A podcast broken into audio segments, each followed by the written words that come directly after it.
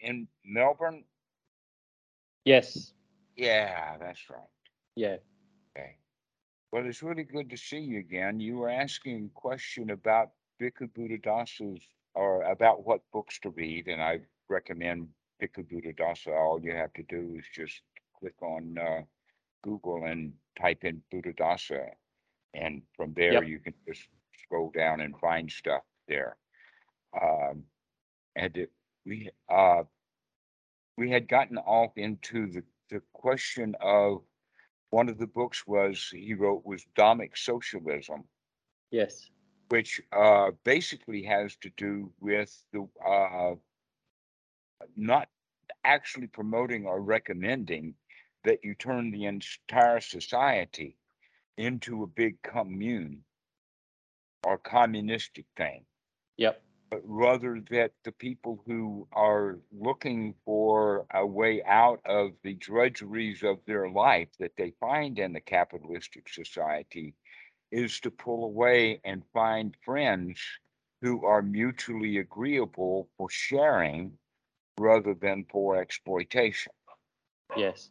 And so this is what a Wat is all about, and they're all over Mm. Thailand. I mean, the the the, uh, uh, the CIA who came to investigate Bhikkhu Buddhadasa could have walked into any Wat in Thailand and gotten the same information. yeah. yeah. Um, but that um, in the Wats in Thailand, as well as even the Wats that are in Australia and in the US or UK or whatnot like that, every monk is more or less a guest there in the Wat. Okay. That that the lay people who uh, support the Wat and live around the Wat uh, will have a board of directors or a group of deacons or whatever like that that do uh, most of the um, the business of the Wat, so that the monks can stay with the Dhamma completely. Ah, yeah. Okay. Now, there's a little bit more to it than that, and that is, is that generally this board of deacons, while it may be all the old men who were once monks and are hanging out at the Wat all day anyway, Yeah. generally the decisions that are made about what happens to the Wat are made by the wives of these old men who Right. give them the marching orders to go do what the wives tell them to do at the Wat yeah. Uh, because this is a matriarchal society. Yeah. Okay.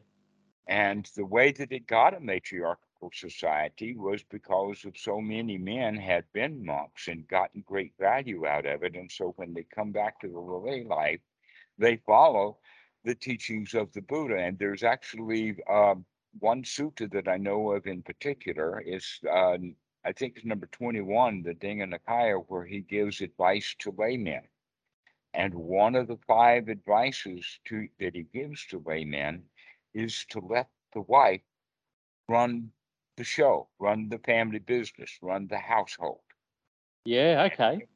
and give her that um, uh, job because she wants it anyway. I Yep. mean, women really do want to run their household. Yep. Uh, and when I began to understand that, I uh, hearkened back to the time that I was in India around Muktananda. There was a uh, very famous little joke book. It's a uh, Muslim book, but it's uh, uh, the name of it is uh, Mullah Nasruddin, Yep. and it's a little little stories. And so one of the stories in the book is uh, um, a crowd of old men come to uh, Mullah Nasruddin and says, Well, what do you do all day? What do you spend your time with? And he says, Well, I only spend my time with important things and let my wife take care of all the unimportant things. yeah. And they said, Oh, well, what wife what does your wife do then? And he says, Well, she takes care of the house, she buys the furniture, she tells me what clothing to wear, what school the kids go to, what car we have, and she just does all that business kind of stuff. yep. And they say, Well, what do you do? And he says, Well, I only do important things. And they said, Well, what is that? And he says, Well, I contemplate what's the nature of reality and Yeah. how good can I feel? And what is the nature of uh, God? In other words, he lives his life the way that a monk would, whether he's married or not. Yep. And so this is one of the things that I teach uh, my friends or uh, tell them about this so that you can get a kind of a new idea about how to relate with your family Yes.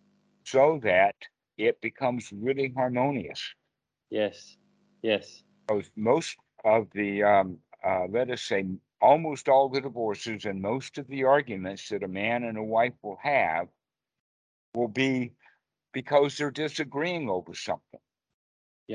But if the guy will in fact drop his position, drop his demands, and give all of that duty to the wife, she will wind up consulting him and he winds up being the boss anyway. Yep. Because this is not a matriarchal society. yeah. Ah, that's um that's really good advice. Yeah. Yeah. what they say, happy wife, happy life. Yes, exactly so. And- yeah. The only, the only way to keep a happy wife is by letting her get what she wants and do the way that she wants to do. And if you don't like something that she does, you can tease her about it Yep. yep. as opposed to argue her. Yes. Yeah, that's a better way. Okay. Well, Mm. this actually, if you think about it, fits in exactly with that quality of Sangha that we had started talking about before. Mm-hmm. And that is, is that we're going to begin to change our life from being a competitive worker who has to do what he's told to do in order to get the rewards from working. What we're going to learn to do is to take our rewards from life right now when we think about it. Yep. Yes. That our, our society teach Mm. us delayed gratification. Yep. Poke that bard, lift that veil, and if you don't do what you're told, you'll land in jail. I mean, this is the way that we've been taught. Yeah. Uh, yeah. we don't get punished if we don't do what we're supposed to do, but we're not going to get the reward for what we do until later. Yes. So the first grader has to learn his ABCs. Why, mommy, do I have to learn the ABCs so you can learn to read? Why do I want to learn to read so you can get out of first grade and into second grade? Why do I want to go to second grade so that you can get into middle school? Why? Because you can get into high school. Why? Because you can get into college. Why? Because then you can get a job. Why? Because now you can buy a house. Yep. And Yep. people, but none of those are actually a reward. It's just the next level of work to do. Yep. Yes. But in fact, there's a book that was um, made the bestseller list back in the late 1960s, and the name of the book is The Peter Principle. And Okay. in that book, what it talked about was is that people will be promoted up until they are promoted into a job that they are incompetent at, and that's where they will remain. Right. That if one gets promoted to their level of incompetence, Ah, really? okay? Ah, And so we're striving to get that next job and that next job until we arrive at a job that we can't do, and now we're frustrated. Yep. Yes. And that's our life into capitalistic society. Mm. Yep.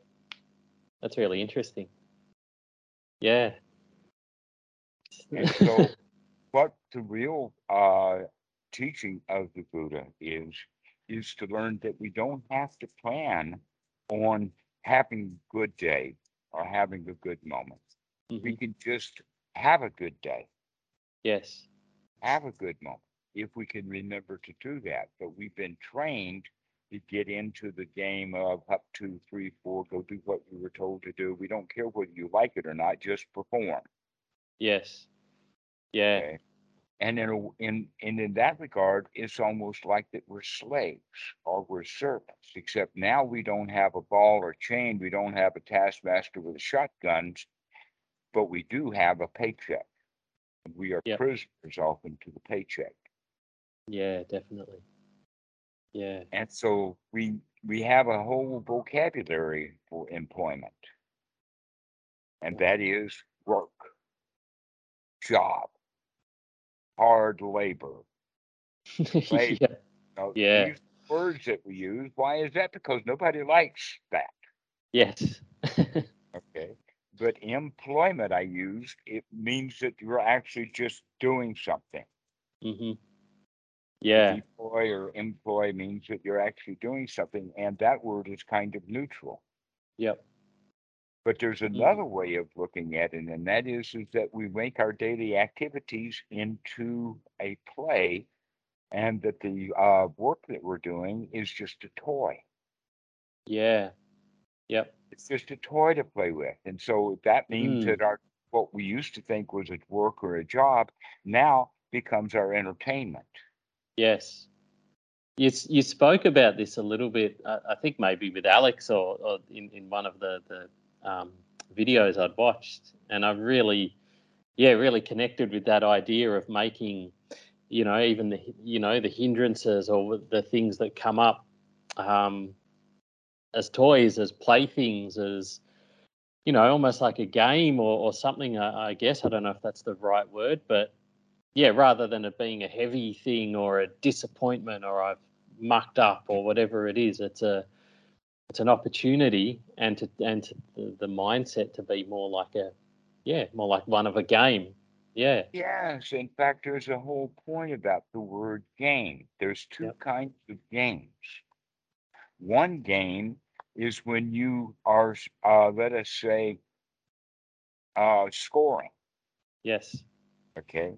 And then the other kind of game is keeping score, Yep.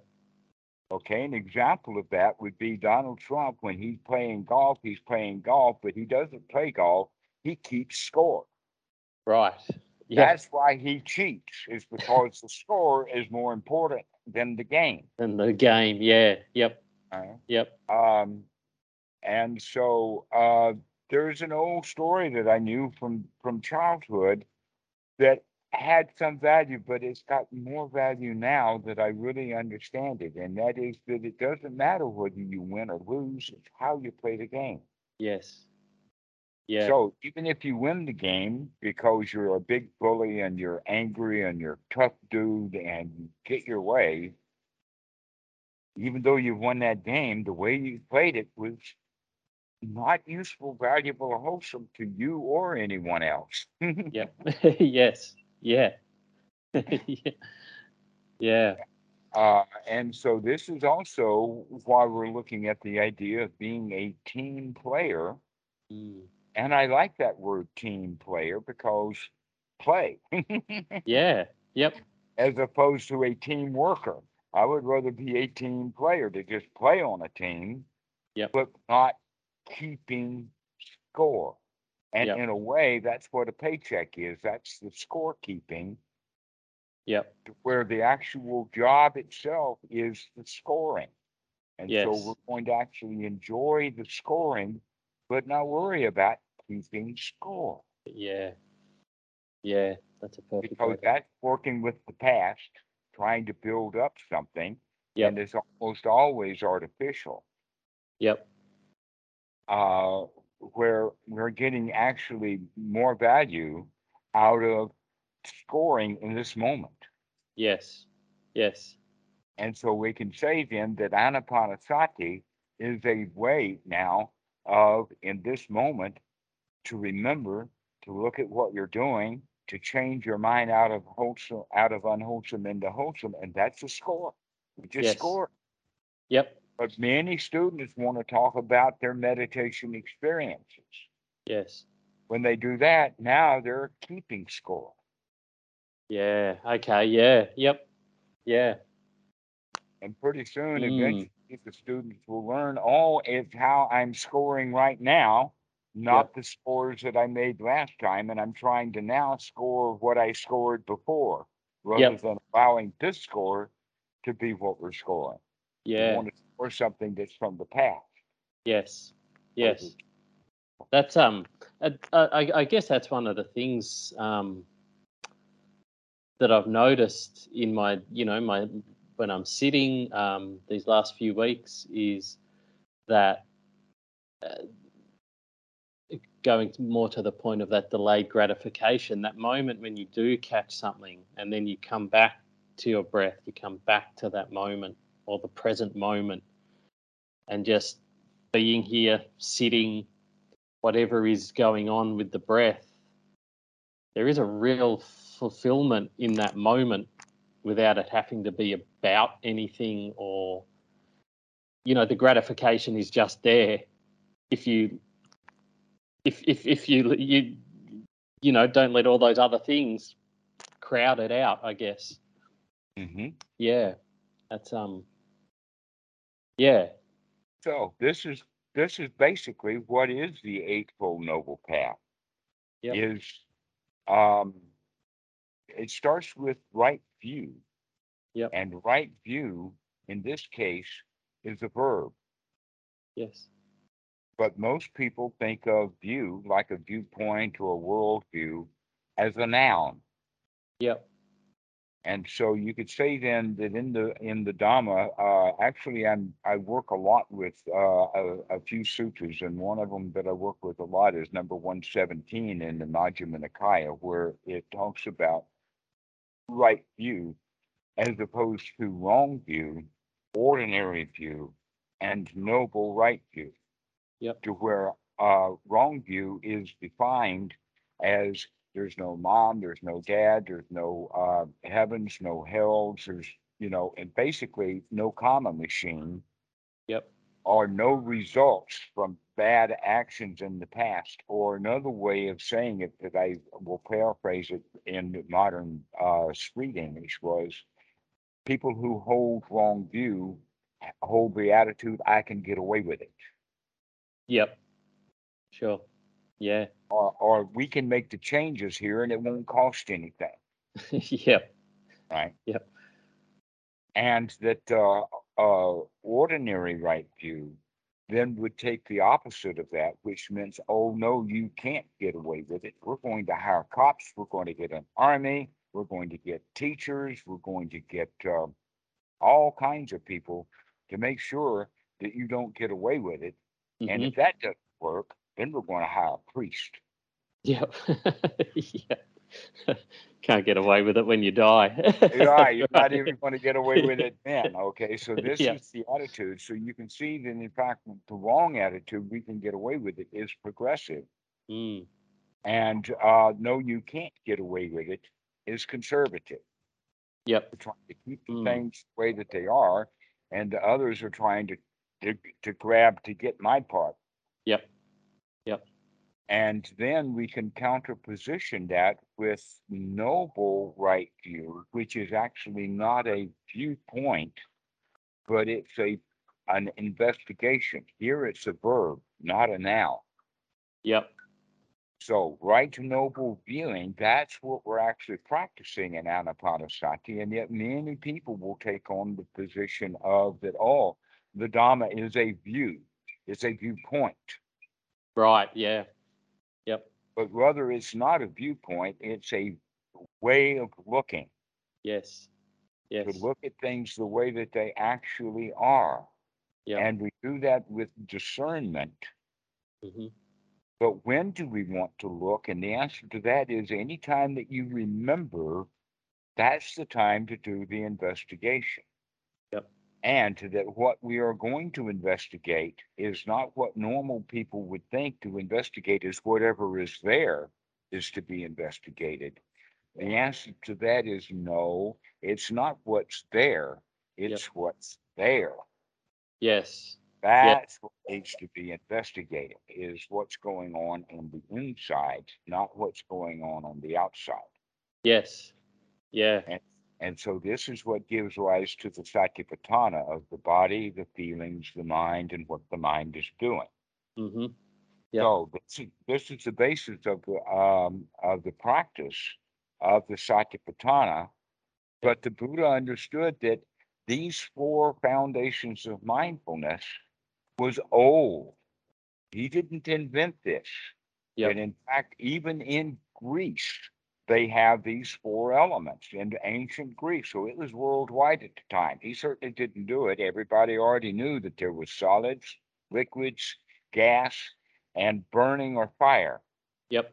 Earth, wind, fire, and water. Yep. Those are the four uh, elements. Well, guess what? We have all those elements right inside. We don't have to go out for fire. There's fire inside. Yep. Yep. So this is Mhm. where the practice goes is to remember to look in rather than to look out. Yes. Yes. If we're looking in, then we can look at and see the thoughts. We can see the feelings. We can see the way that the body is operating. And in fact, we want to make sure that we continue to remember to look and to continue to look. Yep. Because that will give us discernment. And the discernment or the discrimination is, is this moment worth doing this way? Yep. Yeah. Is this moment wholesome? Yes. And the answer to that often is no, it's not wholesome yeah. because the thoughts are not wholesome. Yeah. Wanting something that we don't have is being disappointed or being uh, unsatisfied. So anytime that we find ourselves dissatisfied because of the way that we're thinking or the way that we're feeling or the way the body is sitting or whatever, then let's make a change. Yes. So, uh, the whole idea about the teaching of the Buddha is this idea of right effort, to take the right effort to make the right kind of change, to stop what we're doing that is causing the dissatisfaction, Yep. Yeah. and that that's not a long-term goal, but it's something we do right here, right now. Yep. Yeah. A lot of people think that Buddhism has to do with attainment of something. You have to work really hard and then you get it. That's another delayed gratification. Yeah. yep. And the real teaching is is that no, you can have that relief right now. You can have Oh. that reward right now. All you have to do is remember Mm. to see what's going on and to change your mind into something more wholesome. Yes. And then to be satisfied with that.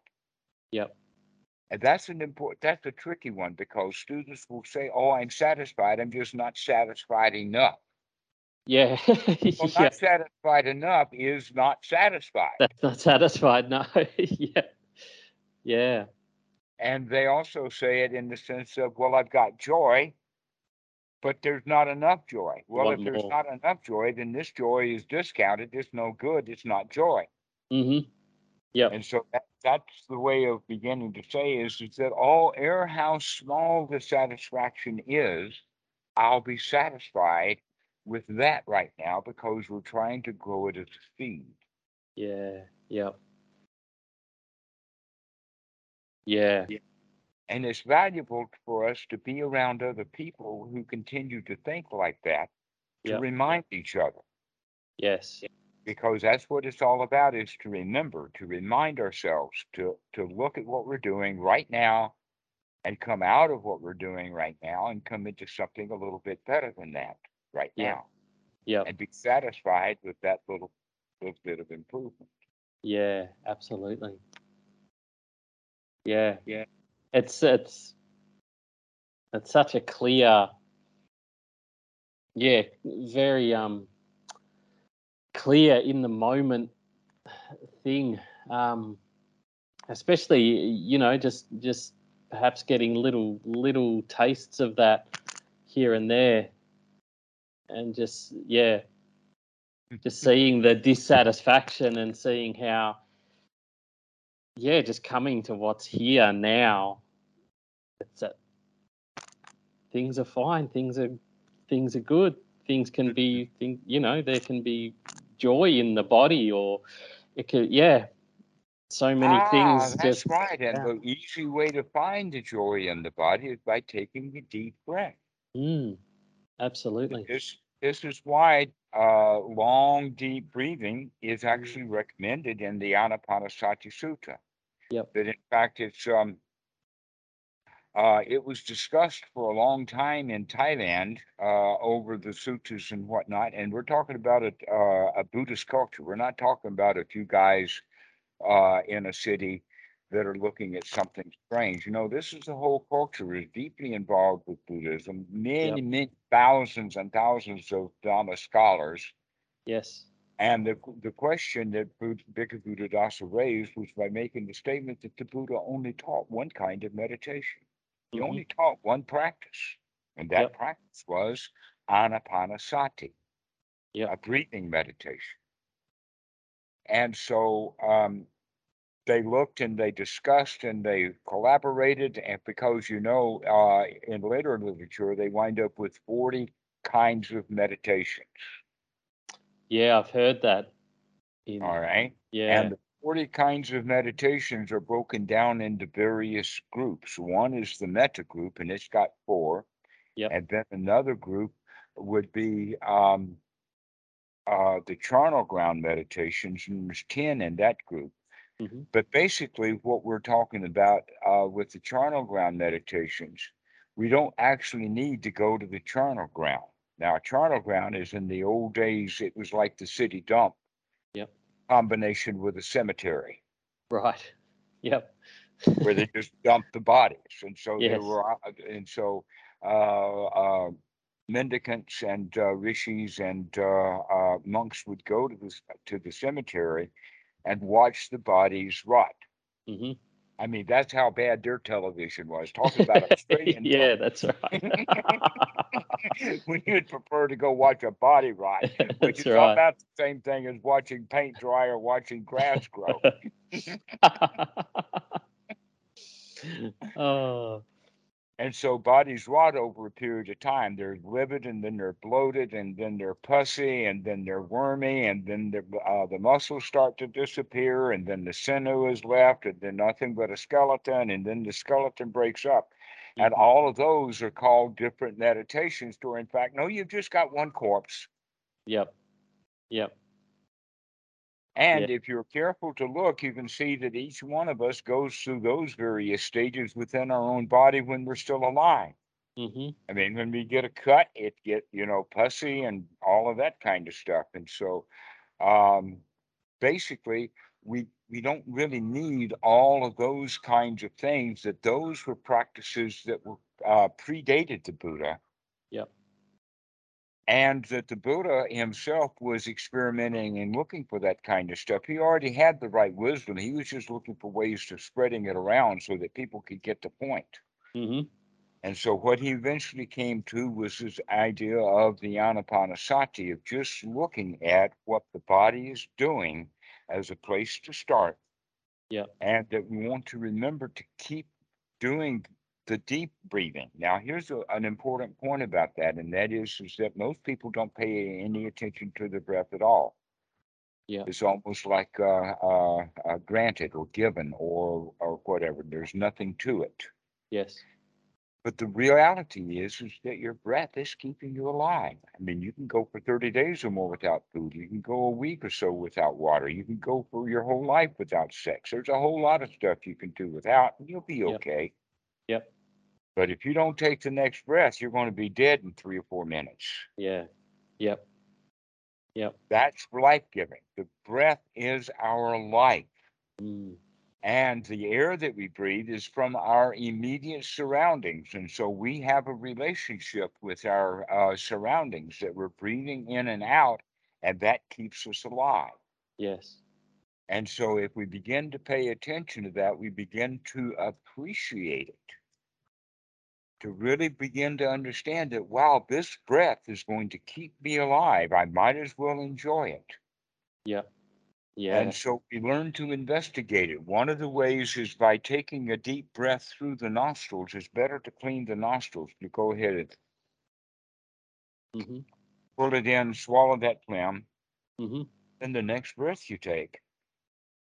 That whole area inside the uh, the nostril area, it's like a, uh, a a cavern, a set of caves. Yeah. And The job of that area is, is to warm the air and to purify it and to clean it. That's why snot will get dark colored is because of the pollution that uh, doesn't get into the lungs. If we breathe Yeah. with our mouth, then the air that gets in the lungs is cold as well as dirty.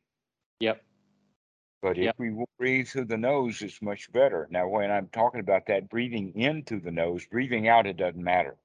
hmm Yep. But breathing in through the nose is a, is a good thing and paying attention to what the body is doing during that in breath. So Yep. that you can feel what is here and feel when it's in the neck and around and go into the chest and see the body moving in and moving out. And that brings a sense of gratitude for being alive. Yeah, we're still alive. Yeah. And if there's anything that's precious to any human being, it's the fact that he's still alive. That's why we have capital punishment is to deprive someone of their most important Yep. thing to them is one's own life. Yes. And yet we go through our life not appreciating it. Yeah. Absolutely. Yeah. And so to remember to appreciate this present moment, we're still alive. We can take that deep breath. Wow, I'm still alive. It's so great.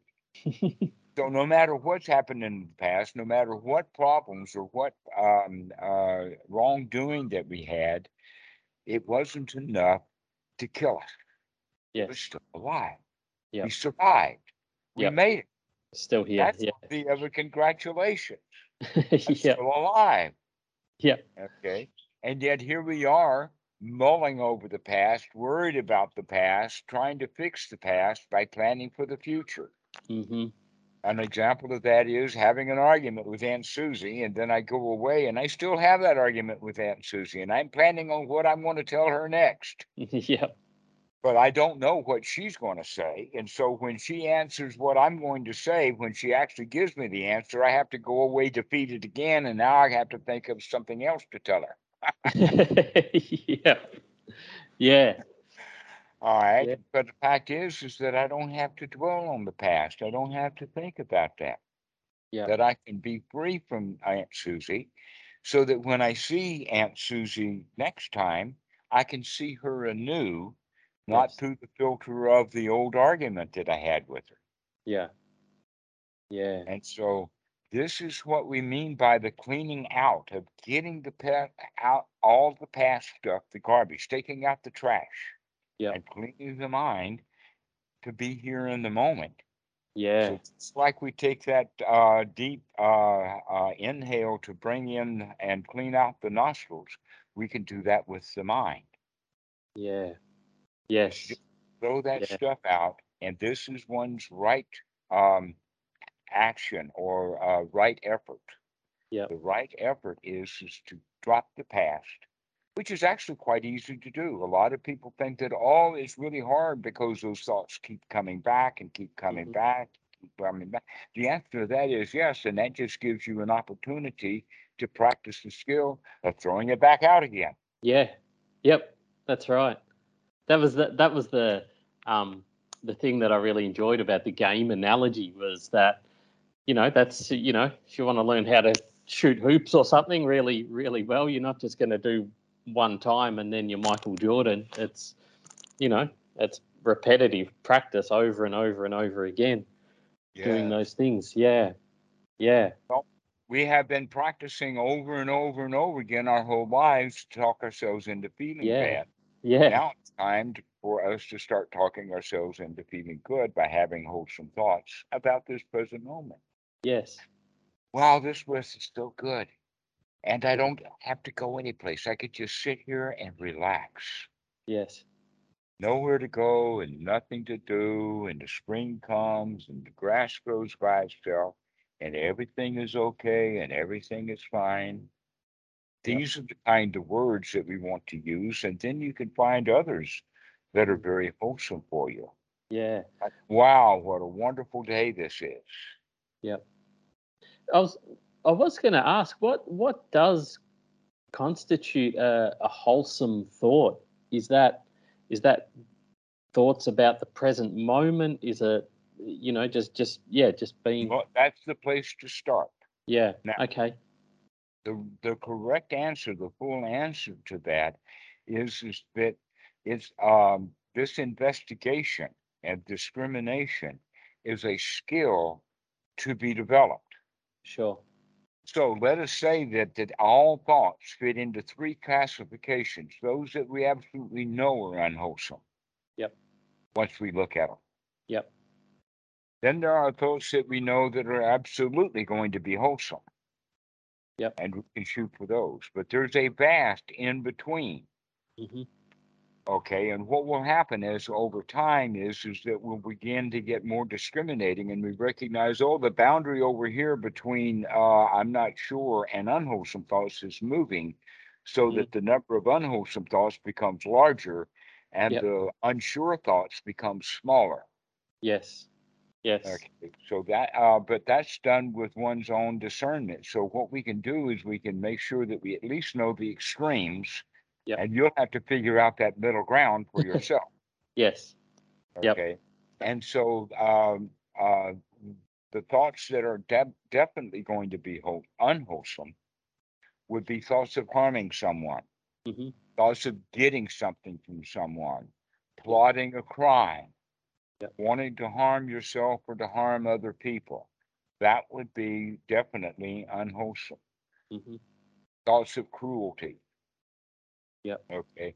Thoughts of ill will, thoughts of uh, wanting to get even with someone. Yes. These would definitely be unwholesome thoughts because when we're having those kind of thoughts, we don't feel very good. In fact, the reason we're having those thoughts is because we feel lousy about that other guy. Mm. Yep. So those are definitely unwholesome thoughts. Thoughts about another person, though, may not be unwholesome. Let us say generally the thoughts about another person is either going to be in unwholesome or in that not sure category. Yeah. But there are a few thoughts that you can have for other people in the sense of may they be happy, may they be well, may they feel as good as I do right now Yes. as opposed to uh, uh, metta practice, which has may all beings be happy. Yep. But if we're saying that from an unhappy position, then we're just talking about things we don't have, hmm and ta- and uh, wanting things that we don't have is a form of suffering. Yes. So another way of looking at it then is is that let's start uh, looking at things that are directly, definitely, immediately available. Because if things are definitely immediately available, then we can score that immediately. Yep. But if you want something that's way out yonder or, or way back in the past or off into the future, then right now we're going to be disappointed and longing for that which we don't have when we're thinking about it. Yeah. So wholesome thoughts would be wholesome thoughts about what I want that's available right here, right now. If I want to pet the dog, the dog is right here, right now. And I'm Yep. petting her with her foot. But if the dog is not here and I want to uh, uh, pet the dog, then I've got to call her and she may not come. And then I get disappointed and I go searching for her wherever she is. And she's Mhm. just sleeping. yeah. she's okay, but Yeah. I want something. Yes. Yep. All right, so that's a way of understanding how to tell the distinction between wholesome and unwholesome. Yeah. Is does it have any wanting, any longing, or any mm-hmm. scores to keep, any scores to settle? Yeah. Those are all unwholesome thoughts. Yes. Thoughts of scoring, thoughts of getting what you want right here, right now, and appreciating what you do have right here, right now. Those are wholesome thoughts. Okay. Yes. Yeah okay, now we can, we can change the, uh, the concept from a little bit of wholesome, unwholesome into hindrances or obstructions. Mm. So what are the, obs- what are the things that are obstructing me from having a good moment right now? Yep. Is it because my butt hurts because I've been sitting on this chair too long? If it is, Yeah. then I can adjust my posture and then right now I feel better. Yep. Okay. Yes. But if my butt hurts because of uh, uh, an argument that I had with someone yesterday, now I need to rearrange a different kind of posture. mm-hmm. yep. yeah. That is to arrange the mental posture. In the month. Yeah. Yes. uh, and from unwholesome to wholesome, Mm. because these things actually hinder us or prevent us from enjoying this moment. Yeah. An example would be Mm. getting uh, being in a hurry. Have you ever been in a hurry? Oh, lots of time. yeah. Okay, you know Yeah. what it feels like to be in a hurry, Oh, yeah. yeah. and it's unsatisfying. That's Mm, why we're in a hurry. Is is that we want to get something done, and we're Yeah. racing because we want something. Yep. So that's one of the things to then to start being aware of in the feeling level is the feeling of being in a hurry and the thoughts that are associated with that so that we can have other thoughts like, oh, well, I don't need that right now. I can slow down. I don't have to be uptight and anxious and in a hurry for it. Yep. I can just enjoy the moment Yes. or Yeah. just enjoy the ride rather than being de- uh, bound for a destination. Mm. That's um that's a really I think every morning. I, I feel that um well the mornings I'm at home I feel that getting the kids ready for school and having to get them ready for school in time. There's always that feeling of uh mm, Oh, so in fact, if you would uh, uh, hear it this way, Joel, yep. And that is, is that when you're uptight and in a hurry, you're teaching the children to be uptight in a, in a hurry before they even get to school. yeah so they're absolutely already preconditioned to not like school because they've got to hurry up and get ready to go to school. mm, yeah.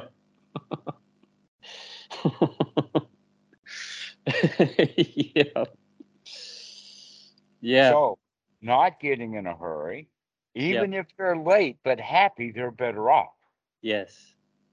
Yes Even if they're late but happy, they're Mhm. better off. Now, most of the time, though, when they're late, they feel miserable because they're late. yeah They didn't match up to somebody's expectations. Yep. Yeah. Oh my god. yeah. Yeah. And not only that, but when mom and dad are uptight and anxious and trying to get the kids going to school, the kids will resist that Mhm. because they don't like being pushed. Yeah. Yeah. And so it'll actually take you longer to get the kids ready when you're in a hurry. yeah.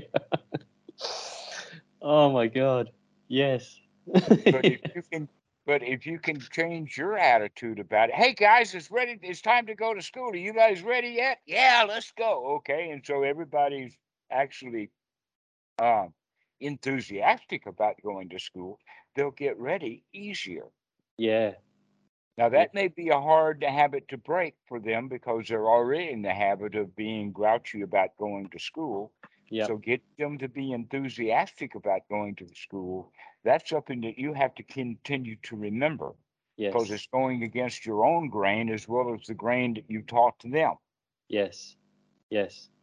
All right. But if you can Mm. remember to be happy and joyful and to teach them to be happy and joyful, oh, you're going to really enjoy today. I bet you're in a hurry to get to school, not in a hurry because I'm telling you you've got to be in a hurry, but you're in a hurry because you're enthusiastic and you want to get to school.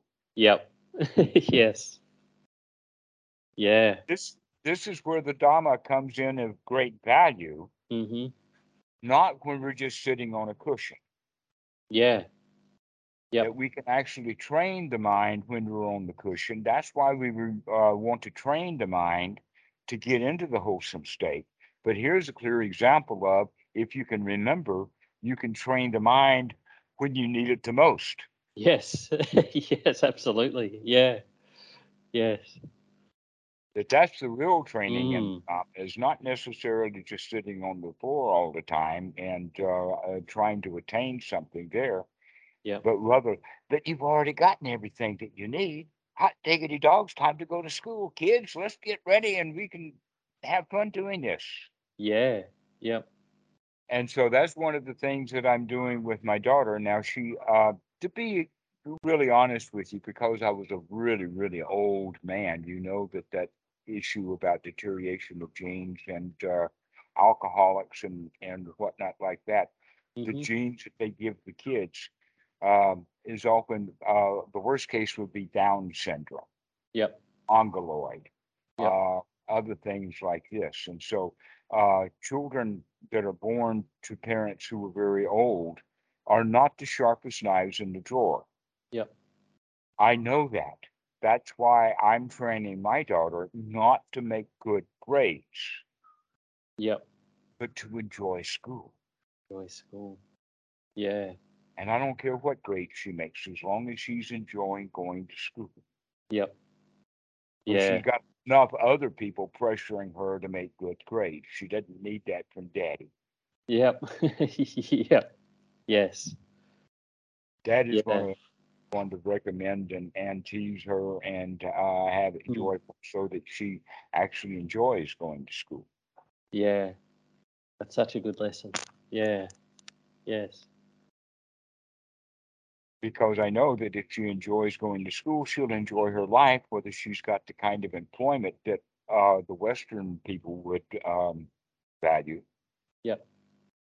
But I mean, there are people who have PhDs and they wind up being auto mechanics or worse. Mm. Yeah, absolutely. Managers. Yeah. Right. So Yeah. it doesn't matter what education that you get. The question is, is can you enjoy your life? Yeah.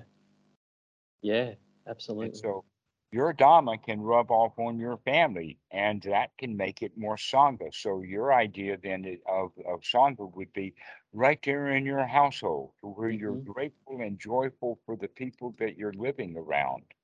Yep. Give the wife um, all of the, um, the, the work and the job to do and all of that kind of stuff. And your job is to be the peacemaker. Your job is to not even making peace, is just to spread it, Yes. Yeah. Yep. spread the joy. And that will have a happy household. And a happy household doesn't have to be a wealthy or rich household with a great big house. Yep. yep. Yeah, There's absolutely. A whole lot of miserable people living in great big houses they can't afford Oh, absolutely. Yep. because they thought the house was going to make them happy. Yes. Yep.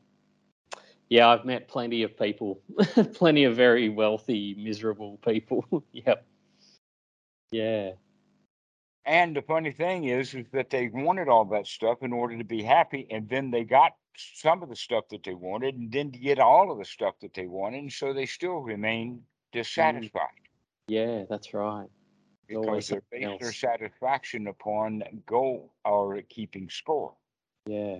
Yep. And so, so we're changing our attitude from our our joy is going to be coming from the scoring right now, hmm not the keeping of the score. Yep. Yeah. Yeah. Yeah, I love that. Yeah. Mm. That means that when you're getting the kids ready for school, and I've actually seen it in movies, to where the dad is just uptight and all over the place and trying to get, and the kids are teasing him. Yep. They're re- actually intentionally resisting Yes. because he's so uptight. Yeah. Yep.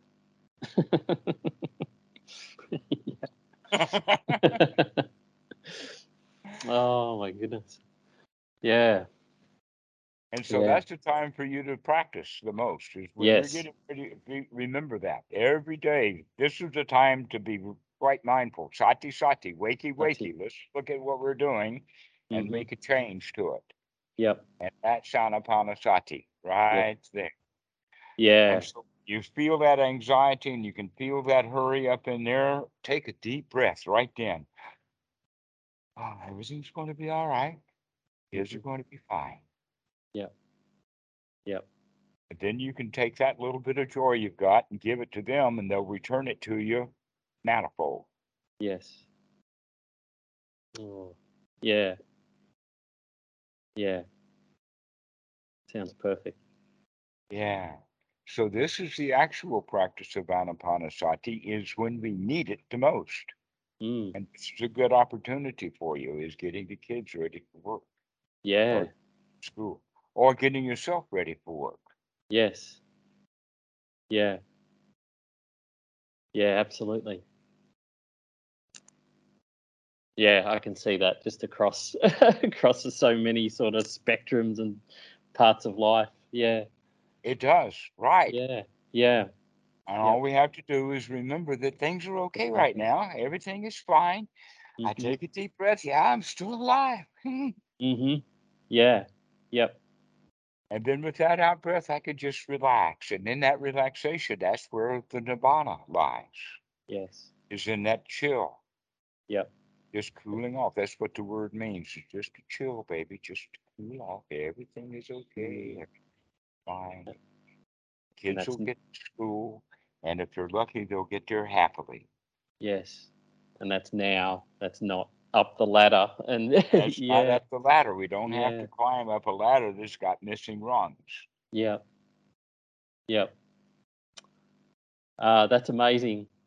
Going from the manic school morning to having Nibbana in the school Uh-huh. morning. Yeah. Yeah. Mhm. It's beautiful. Yes, you can remember that. Mm. Yeah. So let's let's do this. Let's finish this call now. I'll let you go for you to Yeah. go uh to work with that and practice it. And and after a few days, call me back and we can mull over it and see how it went for you. I'd I'd love to hear about it. Yeah, I will. Yeah. This is the practice. Is practice with your Yes. kid, practice with your wife, practice with your job, practice anapanasati whenever you remember it. Yes. rather than uh, separating. It says, "Oh, I'm going to go meditate now for 20 minutes." Yep. that's going to do. And then after 20 minutes, I forget all about it. Oh no, we have to remember all day long. Yes. yeah. Never Yeah. can. Yeah. that doesn't mean that you have to remember every moment or uh, always. This is Mhm. a, a, a dirty word. hmm Is, is every time and always, or uh, an event happens and now a big change is made and it's always going to be that way. Oh no, things are always in a cycle, Yes. ups and downs. Sometimes you feel like a nut, sometimes you don't. The question is, can you remember to come back to this present moment Yes. without hassling yourself for having not been in the present moment? Yeah. Yep. Yep. Yeah. Never mind, start again. Start again. Never mind that I've been hassling the kids all morning long, or let us say for the past 20 minutes. Now I remember that I can relax and now I can be joyful with the kids and they can get themselves ready for school enthusiastically rather than Yeah. because dad's uptight. Yep. yes. Yes. Oh. Yeah. Oh, thank you so much. Thanks for this conversation. This was amazing. Yes, Joel, I'd like it like this. This is, I mean, this is something that's of value to you. It may be of value to other people who watch the video, but for you, Yep. this this Yeah. is good, useful Yeah. for you. This is beautiful. Yeah. Thank you. All right. Well, we'll see you later. Yeah. I'll talk to you soon. Thank you. okay. Bye.